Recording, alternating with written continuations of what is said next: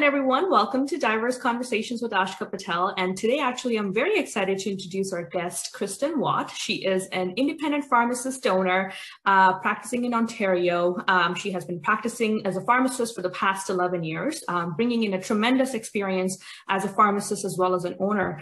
Um, Kristen um, has also found her um, voice in advocacy, and she, um, you know, as she likes to say, she found her wings in advocacy during the pandemic, you know, uh, where her goal was to ensure that community pharmacy and community pharmacy professionals uh, were recognized as valuable contributors to the healthcare system in Ontario.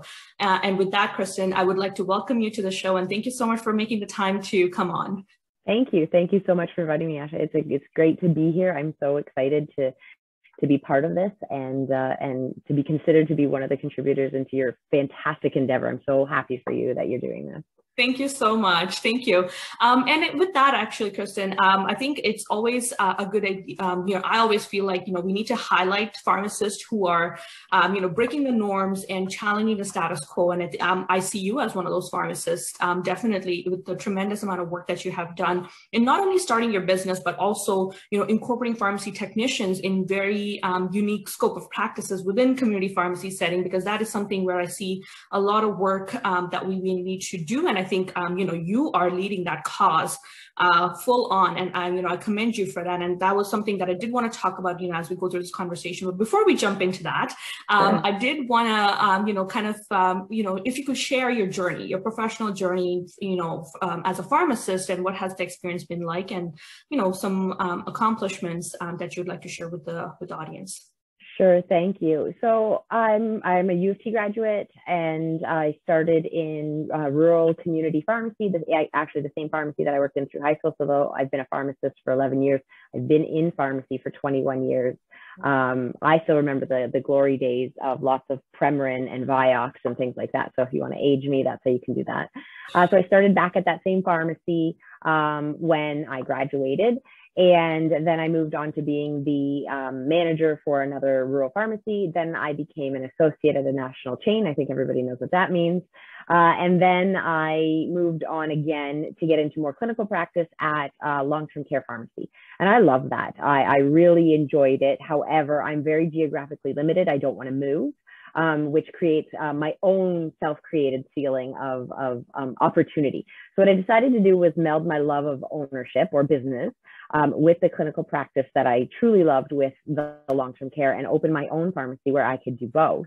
So I opened uh, Kristen's Pharmacy in March of 2017. It was a greenfield store, um, one of only two in a small uh, rural town called Southampton, part of a bigger municipality, uh, Saugeen Shores, which did have five other pharmacies, but we're in a smaller section of, of the um, of the area. Uh, we have great physicians. We have amazing collaboration. There was a real need here for it. I did a ton of market research and they were very excited to have an independent pharmacy that was really nimble come into town. And we're undergoing our first renovation. So we've been open four and a half years and we're undergoing a renovation to a new concept um, as we speak. So you might hear some banging and things in the background, some drills and things that's happening right now. Of course, in the middle of COVID testing, uh, COVID shots, possible flu shots. It's absolute chaos. Um, but I think that's a it's a it's a good marker for where the state of pharmacy in Ontario is right now. For sure. Um, and, and it's fantastic. I mean, um, to, you know, not only to just set up a business, but to set it up in a rural area and to find a niche um, and the customer base. I'm sure, like, you know, it has presented its own challenges um, for you in this past four and a half years as an owner. Um, you know, I guess, and with that also the pandemic, and, you know, let's let's add on that pandemic because that has been a whole different, uh, it was this curveball that nobody anticipated. Um, you know, as an owner, as a pharmacist, during the pandemic, you know, what were some of the challenges? Um, that you experienced um, that you know in hindsight like that we can learn from so that you know in the future something we can mitigate? Sure. So um, one of the first challenges we faced was the 30 day fill. Uh, that happened and it made complete sense. We, i mean there was a ton of panic buying. Toilet paper was a, a, great marker for that. So there was panic buying of medication people calling i need six months of my medication. Like no you don't. It's, it's going to be okay but i understand the panic. So we went to those 30 day fills but then there was the question of how are those were going to be paid for. And initially, just going through to the patient, but then there was some advocacy done by the patients, rightly so. Um, and then it came down on a Friday afternoon at four o'clock. And I'm not joking, and you know this. It was it was absolutely insane that um, pharmacies uh, would be bearing the cost of dispensing the third fill. Mm. And as an owner, that meant I was paying to fill medication for patients, not being paid. There was an entire cost and that just didn't sit right with me not with what we had done. Um, this so this happened um, it would probably have been april or may. So we were into the pandemic for a couple months. Pharmacies were the only places that were open. Uh, we were doing triage to try and um, because people were so worried about going to emerge. So we were already doing all of these things for the community. And then to hear from the provincial government because that's where the um, the suggestion came from that you know we think that you should bear this cost. And it, it was stunning for us. Mm. um, and we mobilized and i say we because all, there was a, a, number of us but we mobilized a grassroots uh, letter writing campaign in the 24 hour comment period that we had. And that was a big challenge um, but it created for me an opportunity to meet so many people in this business and the friendships that I've developed from them uh, stick around today. Many of these people I've never met in person, but I talk to them on nearly a daily basis on a variety of different things. So that challenge that was presented to us um, by the government, by the the funding constraints, which I which I understand. Um, but we we were able to spin it into a, a positive thing uh, in in community pharmacy, and I think we've taken that and we've understood how advocacy works and understood how we can use our voices better, and it's allowed us to have a bigger platform for things that came afterwards that were additional challenges like flu shot season, like COVID shots, et cetera.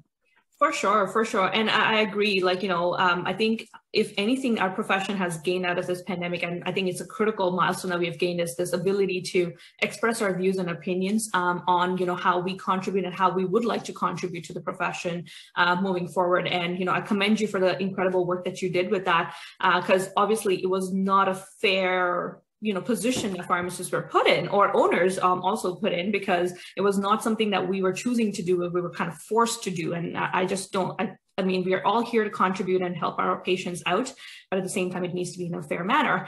Um, and I think reimbursement has always been a critical component of, you know, how we navigate our advocacy efforts. Um, and I think a well-known challenge uh, with uh, reimbursement is just even like, you know, how our pay rates are, um, you know, going down and declining and, um, you know, how we're navigating um, pharmacists' pay rates and all of that. As an owner, what are your thoughts on that and how do you navigate this challenge with your staff? That's a great question. I graduated in 2010, so the year that the pay took a nosedive. In fact, I lost my internship. Well, to be fair, it wasn't lost. It was um, noted that it would be significantly pay cut that I couldn't afford because I had all this massive student debt and coming out expecting a certain rate of remuneration. So, uh, as an owner, I um, I think it's important to acknowledge the value of your staff. I'm also in a rural area, so I don't have the downward pressures of the GTA. However, I continue to advocate to new grads who do face that. Don't take those jobs that pay that. You you don't want to work for an owner that puts that level of value on you. Um, so I like to think, and I'm the only one in the room, so my, my staff can't corroborate this. I like to think that I pay fairly um, uh, to everybody and not just my pharmacists. I also take into account a living wage. So if you um, follow the United Way in your area, you can look up what a living wage is for a full-time worker in your area and none of my employees make less than the living wage in our region because i think it's important that people should be able to live off one job and then they that also generates that loyalty. Every owner listening excuse me and every owner that's out there knows that staff retention is cheaper than hiring and training it doesn't matter what that cost is to those staff in that moment. It will be cheaper to you than hiring and retraining because you will have continued engagement. You will have customer and patient loyalty, and those things really matter and they'll drive additional business into your store. So um, I hope that my staff feel that they are compensated well enough. And there's more to compensation than just their pay. It's the feeling of being able to contribute to the business, that their ideas are listened to, that they have a say in what's happening. Um, Tim Hortons regularly, gift cards, Christmas parties, all of those things matter to a, to a work environment. When we're doing our renovation that's happening right now, um, my staff uh, all have a station essentially. The, the filler has a role, the blister has a role, the technician has a role. I'm having them give me their input into what their station design looks like. I don't work behind that counter. It should work for them. And, and I think that's really important so they feel that they are truly a valued member of our team. For sure, for sure. I mean, you hit a few points there, like, you know, negotiation. I cannot emphasize this enough that, you know, it needs to be a fair negotiation for both parties. And um, I think anyone entering the marketplace uh, needs to know what a fair value is, as you mentioned. Uh, but at the same time, the work life balance and the work culture also plays a huge role, um, you know, in how we feel um, with our satisfaction, like overall satisfaction with, with the work that we are doing. Because obviously, um, I think one of the key thing sometimes as healthcare providers is the apathy we, we build for our own um, you know gratification because we are more like okay no i'm doing this for my patient and i'm going to continue doing that. But i think we also need to feel that satisfaction within ourselves to know that you know we are contributing in a very active um, role. And if we are not feeling that, then definitely that kind of affects, you know, how engaged we are um, as part of a team. Um, with that said, um, you know, as an owner during the pandemic, you were navigating quite a bit. Um, you know, what are some resources that you wish you had? Um, and, you know, moving forward that, you know, might have helped you and your team as you navigated it, navigated the pandemic, sorry to be fair, when I um, look at resource availability, everything's generally out there. It's a matter of access.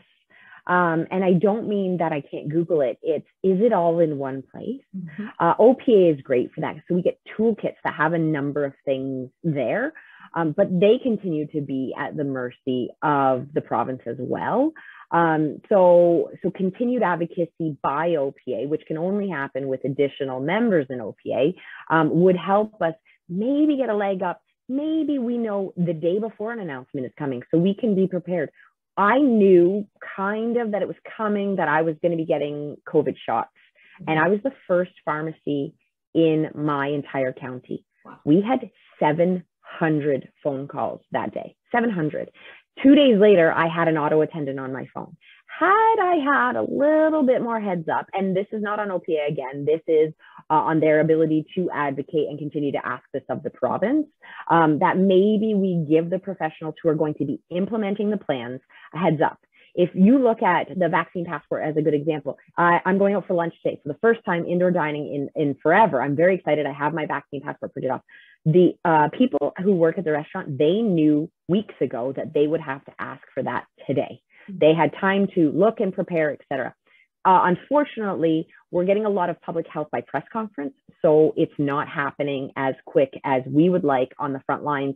We have to uh, take in the information, figure it all out, how it's going to work in our pharmacy, and then disseminate it. And it's literally happening in real time, that press conference, the pickup phone. So I, I think we have a ton of resources in the province. I think OPA is fantastic for it. I'm a member of a, a banner. They're fantastic for, for that information. The, the, there's an owners Facebook group, there's a community pharmacy Facebook group. All of those things are fantastic resources. You just kind of have to know where to look. Right. Um, so I don't think there's a lack of resources it would be nice for it to be more consolidated or, or, as much as it can. But if the province could give us additional resources, even as a heads up, that would probably be the number one thing I would look for after this. I agree. I agree. And you you you hit it right where it hurts because I, I, I think we have all been kind of witness to that where you know we have been given sometimes less than 24 hours and you know some pharmacists pharmacies were getting rolled into COVID testing and like you know we're finding out the day of that they were like you know op, being um, acknowledged as a site where people can go for testing. Mm-hmm. Um, obviously, does not give you enough time, especially if it's a brand new service you're implementing in your pharmacy. It does not just in, give you enough time to even answer those questions and provide a realistic answer um, to your patient. Um, and I, th- I think with that also, um, and you know, with the, I think you've also created a group on Facebook for independent um, pharmacy owners. Would you, could you talk a bit about that? Sure. I created that group um, uh, on a flight to a conference in response to the pan Canadian pricing change drop um, because I felt so. I guess that's it, that's probably when my advocacy started um, because I felt like we needed to talk to each other about how we were messaging this, what we were doing with the cost of our stock, having our inventory shrink in value overnight. Um, that's really hard. We're, I mean, especially for uh, independent pharmacy owners, we this is our pocket this is our bank account this is my mortgage these are you know like there's a real person behind it it's not a conglomerate it's not a, a group of shareholders and and full disclosure i do okay but I invest a lot back into the business, back into my staff, as we've talked about, back into my patients, et cetera. So having a group um, out there to talk about these things has been great. Because we can commiserate with each other. Um, I don't think any of us are in direct competition. Even if we are, we're talking to each other because this is really about healthcare uh, and about patient autonomy to go where they need to to get consistent care. Um, the the the questions that are on there are fantastic. The people that we support are amazing, and it's been a lifeline for me. Uh, so I'm I'm glad to see the number of people that are on there. Fantastic, fantastic. And I would encourage, you know, any other pharmacist owners who are in a similar boat, um, you know, to reach out to Kristen to see how they can join this group because I'm sure the the bigger the network, the more support uh, supported everyone feels, right? Um, and I guess as we are talking of advocacy, um, you know, we cannot um, forget the important point of um, the conversation, which was, you know, how passionately you've advocated for pharmacy technician involvement into community pharmacy setting, and you are leading by example. And I'm very happy to see that uh, because we do not have many such examples examples um, out there. What motivated you to do that? So we started, we started in 2017 in March. By September, I was busy. I was the driver, I was the bookkeeper, I was everything. I had an assistant and she's fantastic. Um, and then I had a technician come in and apply. And previously I didn't always understand the value of technicians. I mean, in long-term care, it made sense. They got to do tech, check tech and check the um, strips, etc. But in community pharmacy, I wasn't sure where they fit in because the pharmacist is at the end. We check the bottle, we check the clinical, and off it goes. And then we had this idea here that maybe the pharmacist could be at entry. And with the pharmacist at entry, then I'd have to bounce back and forth. I'd have to go check it. I'd have to enter it. So uh, the technician applied and she was very proficient at checking the technical aspects of her, of her prescription. So we went back to our software vendor and we changed our flow. We're paperless. So now we have data entry, clinical check, uh, filling, and then technical verification. So the tech is the actual last check. And this is really hard for a lot of pharmacists to wrap their heads around. They're like, I don't see the bottle. I never see the bottle. Nope, you never see the vial, you never see the bottle, you're not handling the meds that's not what we are trained to do. Ask yourself in pharmacy school, how many bottles of medication did you check? I think it happened like two times. Right? So yeah. yeah, we checked a couple of DINs. That was it. Exactly. this is a huge shift in mentality for um, for pharmacy. Now we have a we have a ton of blister pack patients. It makes sense to have a technician there. Um, technicians can do so many things that pharmacists have been doing to allow pharmacists to do what they should be doing. Yes. And I think that's really really important. They also have that level of education that requires some critical thinking, um, some planning, some logistics, all of those things that are going to be very helpful to you as a business owner um, in the uh, expediting all your processes. Now, what we've done and what's happening now for construction is we're actually moving our pharmacists completely out of the dispensary. So we did data entry for a while, but data entry is its own beast with a ton of um, plan issues, et cetera. It actually would be perfect for another technician. Uh, so I'm always looking. Um, so I'll put that out there. I'm always looking.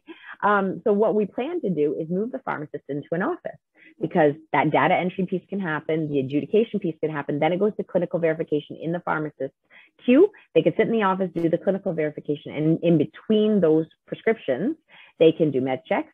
The patients can come in for counseling because the pharmacist office is right next to the pickup. So patient comes in, picks up their medication, and goes right into the pharmacist's office, sits down. How nice would it be to counsel with an entire profile, some Lexicomp, some UpToDate, some everything right in front of you? It sure makes it a lot easier to counsel. So that's our new premise, which leaves on the floor assistants and technicians only. Technicians are so, so valuable. I cannot say enough about how it's allowed us to do all of what we do within our pharmacy.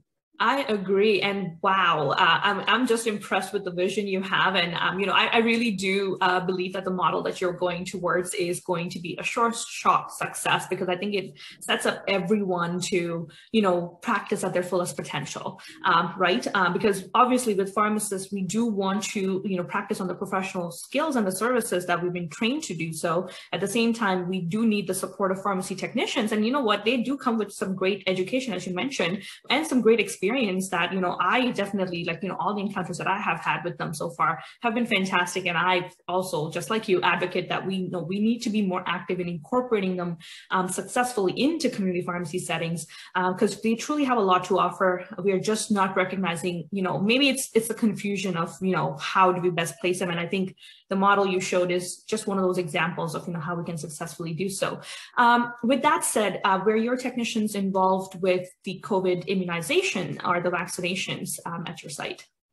So uh, at the beginning of COVID, I had three technicians. I lost one to the holy grail of hospital, uh, and I don't blame them. I get it. I lost one to a move, so I had one left. And because she is my prescription checker, I could not have her do uh, COVID shots. If I had two or three techs, I absolutely would have, but I, I had more pharmacists than I had techs. So I'd use pharmacists. I also hired nurses, which is fantastic. My, um, my tech is trained mm-hmm. to do them, but uh, it would have required us to backfill with a pharmacist. Like, and and finding techs is such a challenge. And I think that as a group of pharmacists with OPA advocacy, with CPHA advocacy, we need to be looking um, earlier. We need to go to high schools. We need to go to pre-health courses at college for people who don't know what they want to do. These are great jobs. They they pay well. You have a great scope of practice.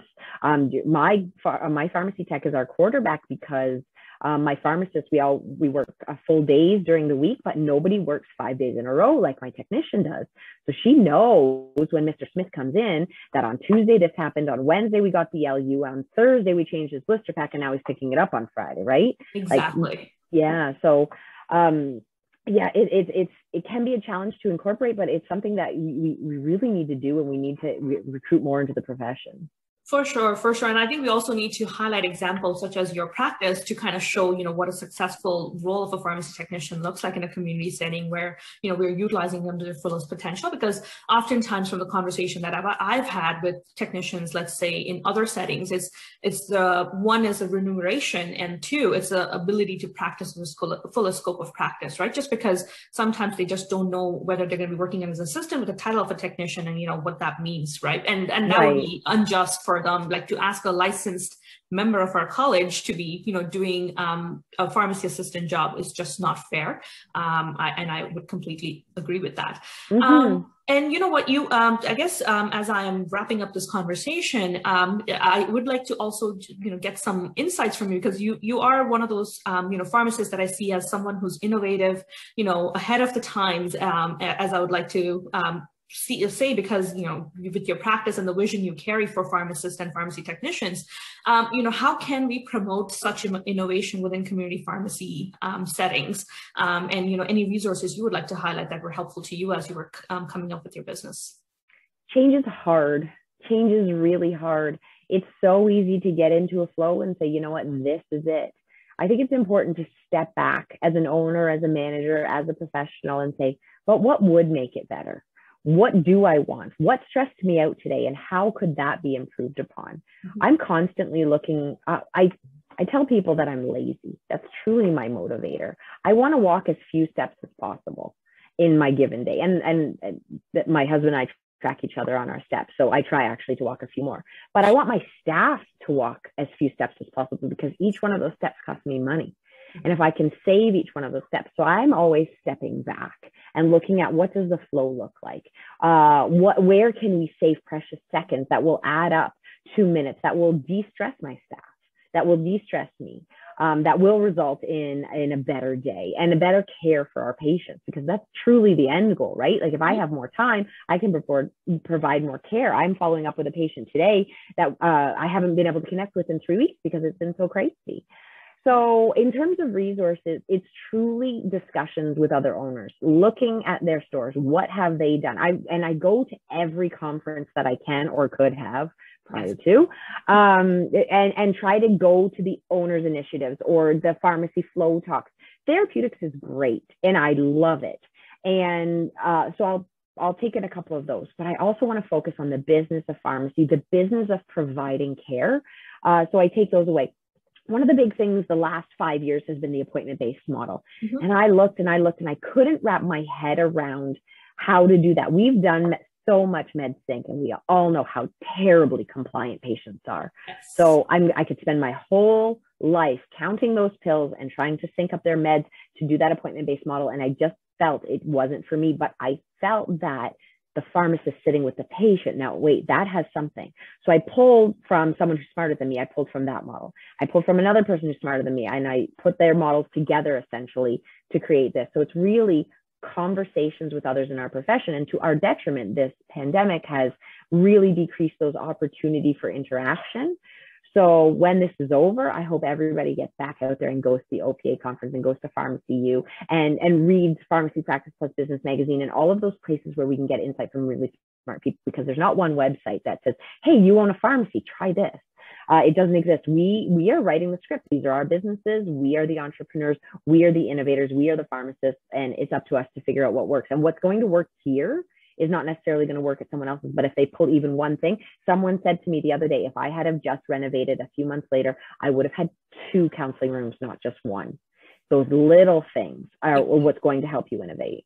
Exactly, for sure. And I think those open conversations are critical, um, you know, as we navigate our future, um, you know, as a profession, uh, because uh, we do want to be open about, you know, what not only our challenges, but also our successes.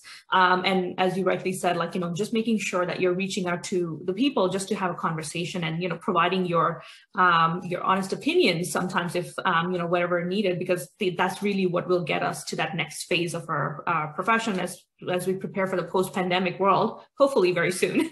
Mm-hmm. um, and with that said, uh, what would be uh, what you know? How would you describe the future of pharmacy, let's say in the next five years? So I'm in Ontario, and I really hope that we get our minor ailments.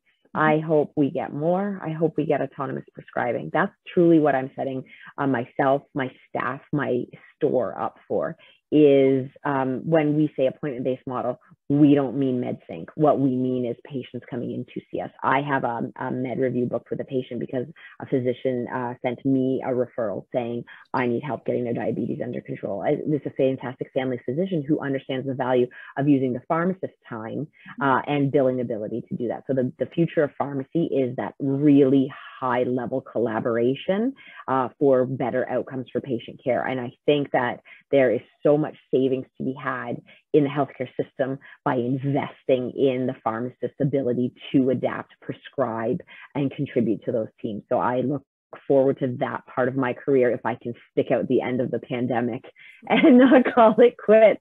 I've considered it, but I've done a lot of things to try and bring back the joy in pharmacy and using my technicians and, and renovating is going to be a big part of that. Oh, and we need you, Kristen. We cannot let you go. So you got to stay for us. Thanks. Thanks uh, not a problem. No, and trust me, like I, I think it has been an absolute honor of mine to have, um, you know, met you online, and we have, we have never met in person yet.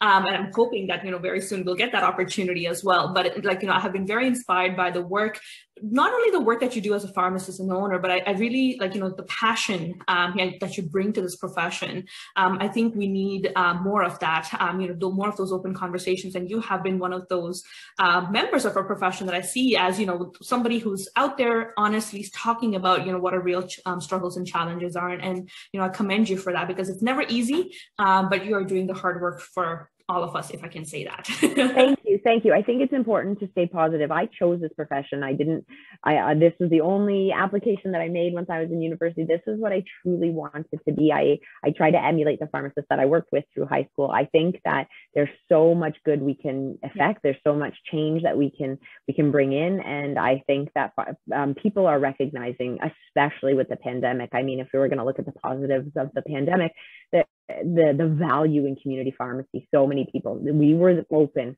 we answered the phones we were always there and and we always will be. So it's a matter of making sure that we continue to project that positive image of what we're capable of doing and continue to affect that change Agreed, agreed. Um, and with that, I would like to wrap up this conversation. Um, and you know, thank you so much for your time because it's been an absolute pleasure and an honor to have you here. And like you know, the the ideas that you have spoken of and what you're doing with your current business, I, I'm I'm certain that this is going to serve as an inspiration to many others to you know reach out to you um, and you know discuss this further and hopefully implement and replicate some something similar in their practices and you know create a, a future of pharmacy, which is more collaborative um, with not just pharmacists, pharmacy professionals, but also with other healthcare providers. Um, so thank you so much for leading the cause on that.